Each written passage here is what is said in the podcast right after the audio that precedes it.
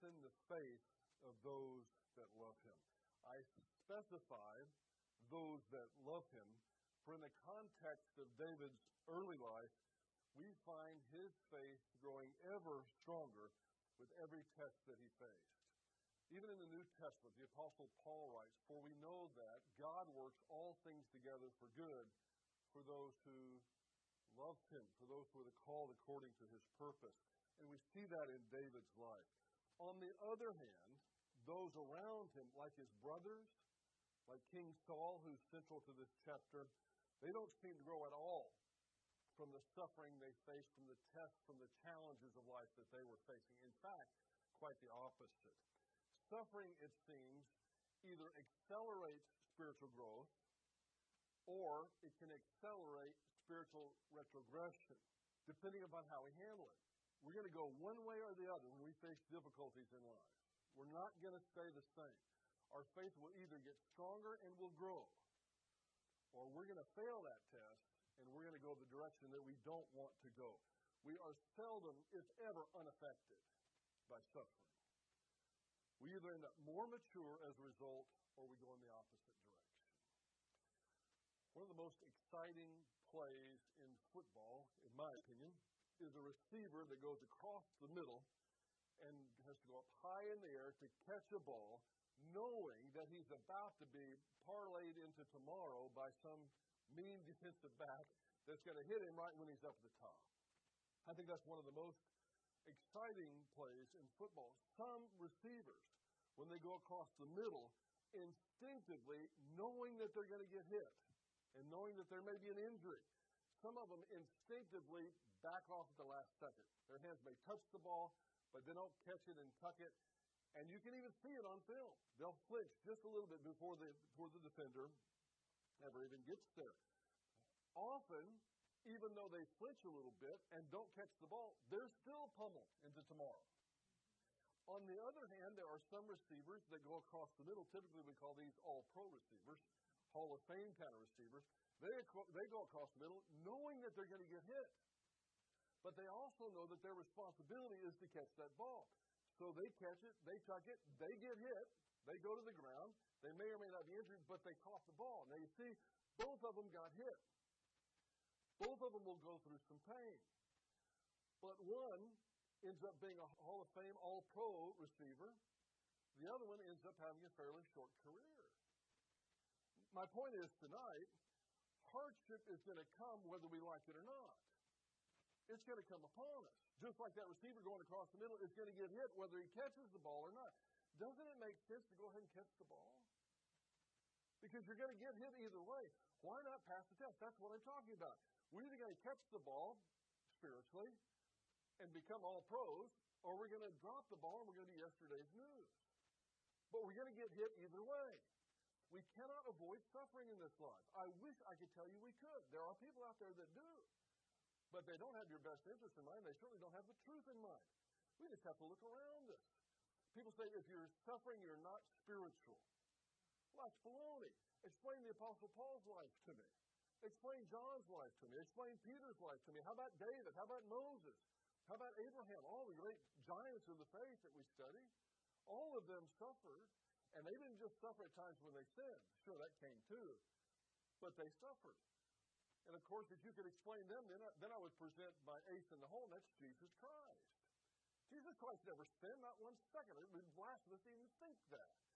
But then he suffered more than all of them. That's why Paul tells us it's appointed to us not just to believe in Christ, but also to suffer for his sake. We're going to go over the middle. The ball's going to get thrown. We have the ability to catch it with God's help. Now, are we going to flinch at the last moment and show a lack of faith, or are we going to catch it? The choice is ours. I think, why not catch the ball? Why not pass the test? David's going to pass it. The Israelites in chapter 17 of 1 Samuel were facing what looked to them, I'm sure, like a disastrous situation as they faced off with the Philistines in the valley of Elah. Not just the Philistines, but this massive champion of theirs, Goliath. Over nine feet tall. David's probably five eight to five ten at the most. Goliath's probably well over 300 pounds of muscle, of experienced warrior. David's probably 17 years old as this chapter begins. And I'm sure he was muscular. But if David was 150 pounds, 160 pounds, 170 pounds, I'd be surprised. So on the surface, it looks like pretty much of a mismatch. But to the Israelites, things had to look pretty bad for them. The Israelites are going over the middle right now. And they've got to decide whether they're going to catch the ball, whether they're going to have faith in Yahweh, or they're going to flinch and lose this whole battle. One man out of all of Israel, at least one, is going to come out stronger than he went in.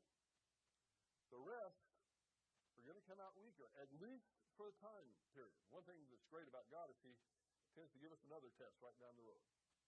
We don't wake up in the morning knowing when we're going to be tested. Sometimes I think, I wish I did. And other times I realize it's God's grace that He doesn't tell us because we know we didn't sleep the night before. At least I wouldn't. Some people could. But I couldn't. If I knew ahead of time that some disaster was going to happen tomorrow, God brings it upon us. But disasters do come. Suffering does come. Testing comes. So we see David's great test in 1 Samuel chapter 17. We covered the first 19 verses in our last lesson. Today we begin in verse 20. And, the, and verse 20 begins with some very familiar words. You've heard these words before, not the same name, but you've heard these words spoken. So David arose early in the morning. We've heard that phrase before. This is a phrase of obedience and intensity with regard to a suffering situation. David had been told by his father to take some provisions to his brothers who were on the front lines against the Philistines, and he does so without delay. It's reminiscent of Abraham's obedience, isn't it? When God told Abraham to sacrifice Isaac, the next thing we read is not an argument between God and Abraham, no discussion between Abraham and Sarah. The next thing we read is he arose early. Same phrase is used of Jacob after he had his famous dream. So Jacob arose early in the morning. And the text goes on to tell us that he built an altar there and he worshiped at Bethel. These same words are spoken of Moses, of Joshua, and Samuel, as each one of them exhibited faithful obedience to the call of God. David is following in the footsteps of these men by obeying. Because delayed obedience really isn't obedience, is it? I had the pleasure of teaching each one of my kids to drive. Maybe you've had that pleasure too. I would like to say that's what turned my hair gray, but it wasn't really. It was gray before I started teaching it. But if I was to take, say, my oldest son, Bruce Jr., out on the freeway, and if I was to say, okay, I want you to drive the speed limit, and I look over, and he's, as he's learning to drive, if I look over at the speedometer, and I see that he's going 70 in a 60 mile an hour zone over here on Interstate 45, where I know there are policemen all the time, and he's going to get a ticket for doing that, and I say, okay, son, you're driving really, really, really well. Stay in this lane, but back off to 60 miles an hour. If Bruce waited 10 minutes to do that, would any of us in this room call that obedience? I wouldn't. I'd call disobedience. Now, this is a hypothetical story. This never happened in my family, but I know a family that it did happen in. That's where I got the illustration from. You see, but delayed obedience isn't really obedience. David is, David is following in the footsteps of other greats of the faith. When we read this phrase, so David arose early in the morning and left the flock with the keeper and took the supplies and went to Jesse, or went as Jesse had commanded him. And he came to the circle of the camp while the army was going out in battle array, shouting the war cry. David makes this relatively short, it's probably 12 to 14 miles, this relatively short journey from Bethlehem to the valley of Elah. And then he makes it after leaving his sheep in good hands. So he's a good steward of what he had been given. Once he gets to the camp, he leaves the goods that he brought in good hands. So he's still a steward of that which his dad had given him to bring to the men on the battlefield. After he has secured everything, he makes his way up to the front lines to check on his brothers. He finds them just as Goliath is making his daily track into the valley to taunt the armies of Israel, the armies that David calls the armies of the living God. The men that David encounters there are scared stiff. Verse 26, we read. Then David spoke to the men who were standing by him, saying, What will be done for the man who kills this Philistine and takes away the reproach of Israel? For who is this uncircumcised Philistine that he should taunt the armies of the living God? Go, David. This is a young man. He walks up to the front lines. He sees everybody scared to death, and he is appalled by it. He's incredulous. One man, no matter how big he is, one man is taunting the armies of the living God and getting away with it? What's the matter with you guys? Where's your faith? David's asking. Now, it would be one thing if David made that kind of statement simply to motivate somebody else to go out and fight Goliath. Something like bin Laden. Most people in the world had very little respect for that man. I think even people of his own culture were beginning not to have too much respect because he had no problem sending other people to martyr themselves. But I don't see the big wheels martyring themselves. I know what they would probably say. Well, we're too important for that. Well, that's not the way it ought to have been in Israel. Saul should have been out there fighting Goliath. The leadership should have taken the, the, the primary role.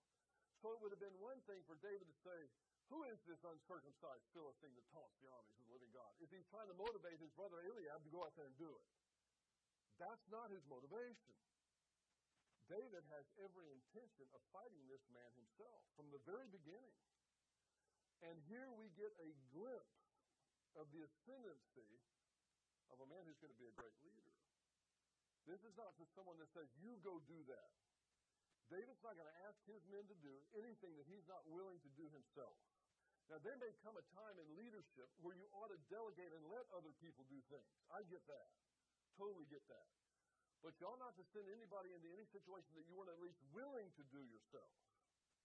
Otherwise, your commands, your, your motivational speeches will ring very, very hollow. David is a great leader. We begin to see his leadership skills even now. I want you to notice in this passage, go back to verse 25, and the men of Israel said, Have you seen this man coming up? Surely he is coming up to defy Israel. Do you notice the subtle difference between the way they looked at this challenge and the way that David looks at this challenge? As far as the Israelites are concerned, those men on the front lines, Goliath's challenge is an affront to Israel. But as far as David's concerned, Goliath's challenge is an affront to the living God. It's a subtlety, the way David puts it, who is this uncircumcised Philistine who should taunt the armies of the living God? Certainly he includes the men in there. But David's emphasis is God's integrity, God's reputation. Why are you letting this happen? Who is this guy that's got the, the armies of the living God completely frozen? That phrase, living God, is so important too. It's the living God who created everything in the first place. It's the living God who's giving Goliath the breath that he's using to taunt the armies of the living God. It's the living God that has sustained David all the days of his life and everybody else there too. So this is, this is a very challenging question from David. It's not a hollow motivational speech because he intends to go out and do it himself. David is more concerned. His emphasis is on the living God, the only true God. And I think that heart that is one that's after God's own is beginning to manifest itself. Well, then we see the, the polar opposite of David. Isn't it interesting how in one family you could have two people that are so different, especially when it comes to their views about God? Look at verse 28. Now, Eliab, his oldest brother, heard when he spoke to the men, and Eliab's anger burned against David, and he said, Why have you come down? And with whom have you left those few sheep in the wilderness? I know your insolence, that word means pride. I know your insolence and the wickedness of your heart. That's the same word, that's the word, Hebrew word ra, which means evil. I know the wickedness of your heart, the evil of your heart, for you have come down in order to see the battle. You see, Eliab is accusing him of doing exactly what I said David wasn't doing. He's accusing David of stirring up these people so somebody else will go out there. That's not his intention at all, as we'll see shortly. He thinks he knows his brother. He doesn't have a clue as to the integrity of his brother. Does Eliab still recoil at Samuel's anointing David instead of him to be the next king of Israel? Because, you know, under that culture, it should have been Eliab, should have been the oldest. But that whole episode showed us, demonstrated to us, that God is not bound by cultural norms. He picked the one who was going to be the best leader. He could see into the heart. God was more interested in the inside than the outside. Now, David's a handsome man. But David's the youngest. In that culture, that just didn't happen. But remember in Genesis, it seems to happen all the time according, in accordance to God's plan. It's almost like he thumbs his nose at cultural norms that he doesn't deem appropriate. God chose who he chose. He looked at the heart, not the outward appearance. David was the youngest, but he is exponentially greater than his older brother.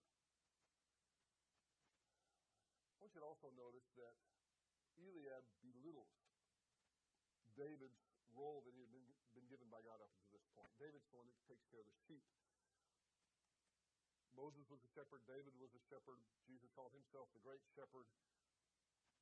The shepherds were at the lower end of the social economic totem pole. That job was given to the youngest son in the family. He is belittling him with regard to the role that God had placed him in at that point in his life. And you see that with this sentence that's dripping with sarcasm. With whom had you left those few sheep in the wilderness? You see it. Do you hear it? Those few sheep. That little insignificant job that you do for the family. Who'd you get to do that while you were gone? It's the mark of non achievers to minimize the role or the faithfulness of others. It's the role of non achievers to minimize the arena that God places someone else in. Petty people put down others with comments like, How's that little ministry of yours going? You know how they throw that phrase in? How's that little ministry of yours going? I'll never forget when I was in seminary, I was walking right past the library one day, and it was, I think, my second year in seminary.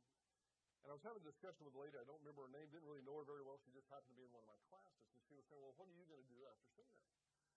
And at that time, I had just been presented with an opportunity to teach at an English speaking school in Basel, Switzerland. Basel, Switzerland. And I thought, well, that'd be a pretty neat thing to do. And so I said, well, the thing that's on my plate right now, the thing that I'm looking into, I'm, I've had some contact with people over in Switzerland, and I'm seriously considering teaching theology at this seminary over in Basel, Switzerland. And she said, really? I said, yeah, really. So I said, what are you going to do? She said, well, I'm going to Africa. I'm going to be a medical missionary in Africa. I said, well, that's, that's pretty tough duty. I made a little joke after that. You know, I'm glad it's you and not me, but I'd really, I think I'm going to do my mission work where, where God calls me. It looks like He's calling me to Basel, Switzerland. And she said, that's not mission work. I said, do tell. And they said, why wouldn't it be mission work? Because you're in Switzerland. It's one of the most beautiful countries in the world. They got, they got all the luxuries. I'm going to be out there in the bush where they don't even have bathrooms. I said, that's great if that's where God called you. If He calls me there, I'm going to go there too. And He has since then on, on several occasions. Going to go back there twice this year to Zimbabwe in July and Nigeria in November. Gladly go there. But the idea is it's, it's the mark of non achievers, it's a mark of petty people to put down a ministry that God has given to someone else. We don't choose what ministries God gives us if we're sensitive about it. God places us in that ministry, whatever it is, and we're all in a ministry in this room, by the way. Some just have more public ministries than others. But we all have a ministry, and our responsibility is not to pick where we're supposed to go, but it's to do the best we can with God's help in the ministry that He gives us. And it is a massive sin for one person to look at another person's ministry and then say, well, who did you leave those few sheep with? Two sheep might hind end. Those sheep were the most important thing in David's life. You can tell how somebody's going to do in a larger arena with how they do in a more modest arena. Had David not been faithful with those few sheep in the wilderness, do you think God would have ever moved him to be the shepherd over Israel? If he couldn't be a shepherd over a few sheep, why would we think that he could shepherd a whole nation? we think well, we can just turn it on and off. We don't want to do this because it's insignificant. But if he ever gives me this, then I'm going to really, I'm going to really put some effort into that. No, you wouldn't. You're not going to put any more effort into that than you do in whatever God has given you right now. We are called to grow where we're planted. We don't choose our battlefields. God does that for us. But it's our responsibility to be faithful. That's all God asks. To be faithful wherever He's placed us at that particular moment. And God moves the battlefield for us from time to time. At certain times of our life, our battlefield may be in one arena. Our area of faithfulness may be required in one arena. As we move to another arena, maybe it's different. Maybe we get to the end of our life and we find ourselves in a hospital bed or a, a bed in an assisted living home, and we think, well, it's all over for me now. There's nothing for me to be faithful toward. Oh, there is. If you're still living, there is an arena. There's an arena. It may be praying all day if you're flat on your back. It may be asking someone to bring the prayer list from church so I can go through that several times a day. And that's not insignificant. Wouldn't it be rather crude if we walked into someone who's in an assisted living home that's a prayer warrior and we see them with their prayer list out? We say, well, how are you doing with that little prayer list? God will strike people dead for stuff like that. That's where He placed them, and that's where they're being faithful. These subtle put downs are for the birds. I love the way David answers his brother in verse 29. What have I done now? It was just a question. Do you get the idea that these two might have had a discussion or two previously? That this might not be the first time that Eliab had ever put David down? We see that he's undeterred by the criticism. Now, watch this carefully. He is not going to let someone who is not in his league knock him off course spiritually.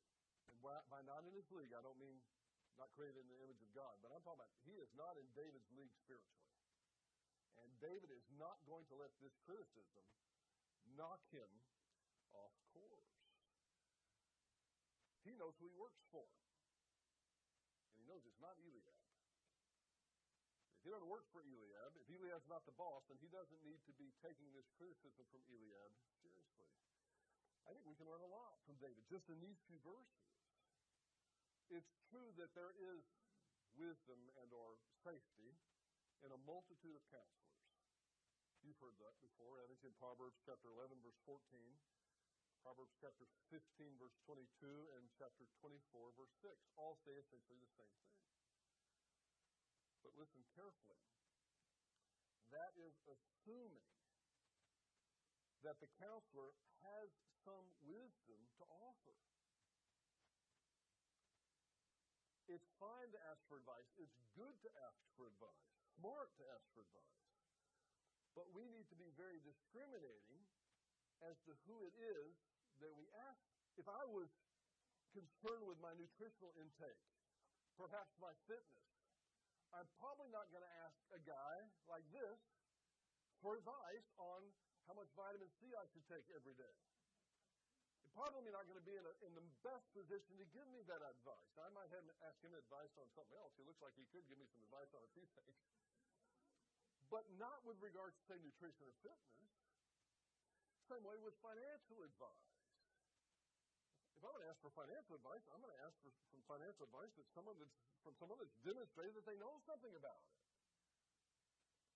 Any kind of advice. So when it comes to David, seeking advice, he's not going to seek it from Eliab. We need to be careful with this whole idea about counsel. It's legitimate to seek counsel. I just gave you three verses in Proverbs that speak of that. But watch who you seek the counsel from. Make sure that they have some wisdom to impart to you. This is going to sound strange, but it's okay to listen to criticism. It's all right. Just consider the source. I know companies, Ford Motor Company is one of them, that values critical comments above positive comments. Did you know that? Because they can learn so much more about their product from the critical comment. Now they have to research the comment, they have to make sure that it's not coming from some inappropriate source. But if they can ever find a customer that's going to say, you know, we really think that this stinks on this particular automobile or this truck, then that gives them a lot of information. Eliab is projecting his own failures upon David.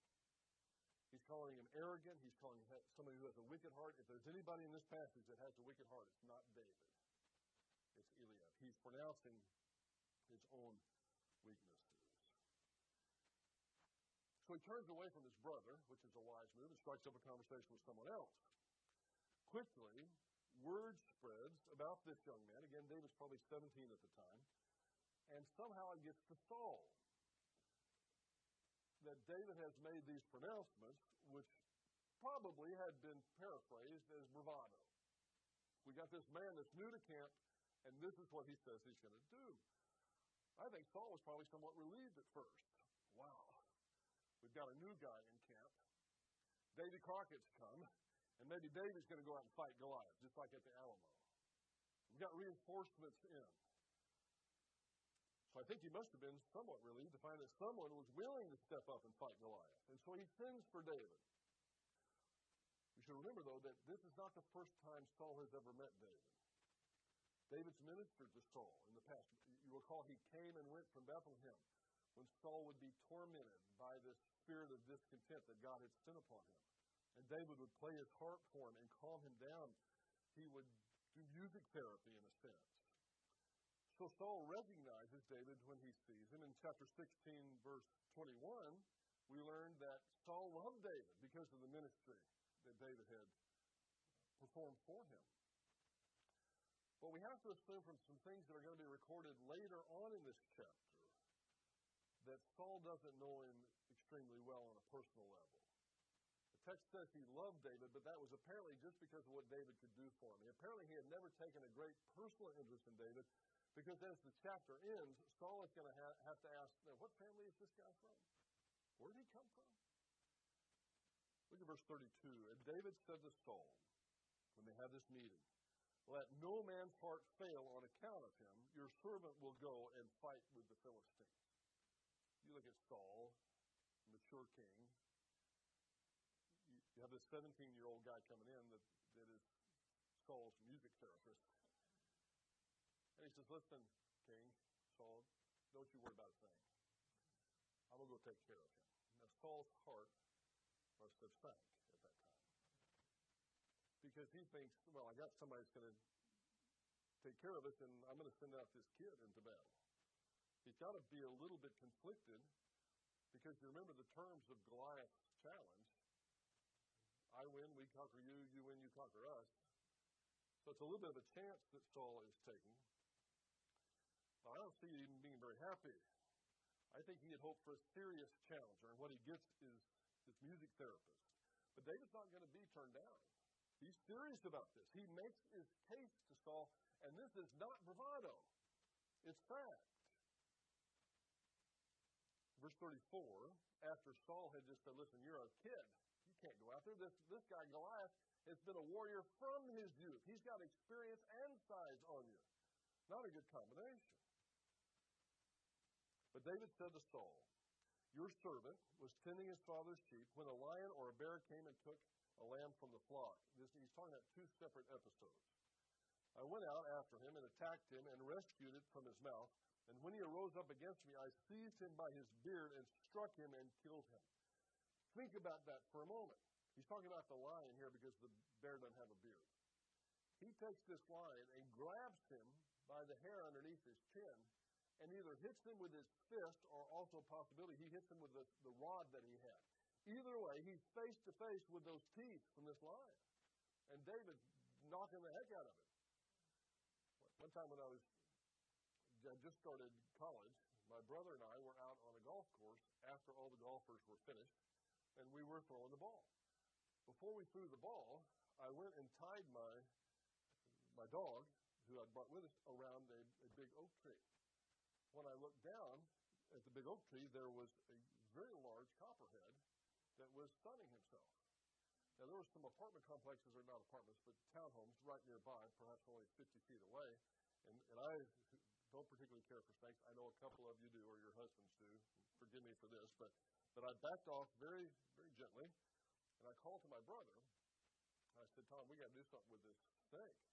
There's kids that live over there. We can't we can't just let this snake go. He said, What do you want to do? I said, Well, I think we should kill it. He said, Well, what are we going to kill it with? I said, Well, there's got to be a stick around here somewhere we can kill this snake with. So I found the biggest stick that I could find. It's probably about 10 feet long, that had a fork on the end of it. I said, Well, what I'm going to do is I'm going to pin him down, and you go up and you beat him on his head. The problem was the only stick that Tom could find was about this long. And so I pinned him, and the copper, you know, the, the copperhead just opens his mouth, and he's looking for who he's going to bite because we interrupted his nap. And I don't forget the sight of this, the scene of this 14 year old boy doing what his brother told him to do, and he bent down there and he was just beating beating that copperhead like that with his stick. You didn't know about that, did you? Until the until the copperhead. Well, you got to wait till there's a statute of limitation on these things. I won't tell you how long ago that was, but it was a long time ago. He killed it. He kept hitting it until it was dead. I kind of picture that with David. he's got to be really pounding this lion. Lions don't kill easily. What he's telling Saul, listen, I've been here before. The implication is, I'm just little old David. I'm not going to kill a lion unless God's with me. But that's not the end of the story.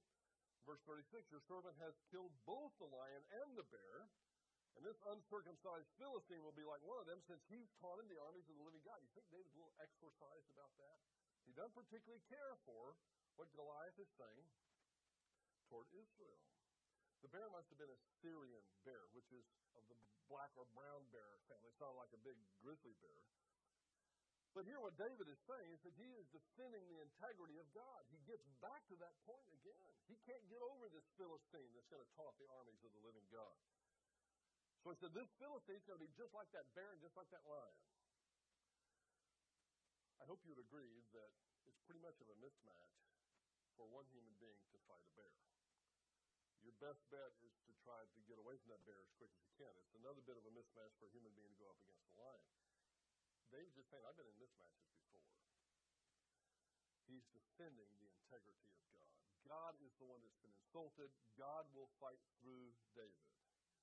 Well, Saul's convinced enough to let David represent Israel in the fight, but I don't think Saul at this point really has a serious clue as to what's going on. Yes, he's going to say, The Lord be with you. I, I know that. But he doesn't really, really get it. I think he's persuaded more by David's feats of strength than he is David's relationship with the Lord or his own relationship with the Lord. The reason I say that is if he fully got it, if he fully understood what David was saying, that the reason that I can go fight this giant is because I've already fought other giants and because God's with me. If he really understood that, what do you think Saul would have done? If he really got it, if he owned that concept, he'd have said, You know, son, you're right. Stand aside. I got some business to take care of with this man. But that's not what he does. Instead, he says, Come here, I'll get you some armor. And he dresses him up in his armor. The armor doesn't fit, which tells me that Saul's either significantly bigger or significantly smaller than David. I think he's significantly bigger than David. Saul doesn't recognize that in reality or metaphorically, you can't fight your battles with somebody else's armor. And you can't fight your spiritual battles with somebody else's faith. You have to develop your own. Now, don't miss verse 40. And he took his stick in his hand. David recognized that, so he turns down the armor. You know that. So he, verse 40, and he took his stick in his hand and chose for himself five smooth stones from the brook and put them in the shepherd's bag in which he had, even in his pouch, and his sling was in his hand, and he approached the Philistine. David does take a weapon. It's not like David just walks out there and says, May God strike you dead. He does take a weapon. He takes the weapon that he's familiar with.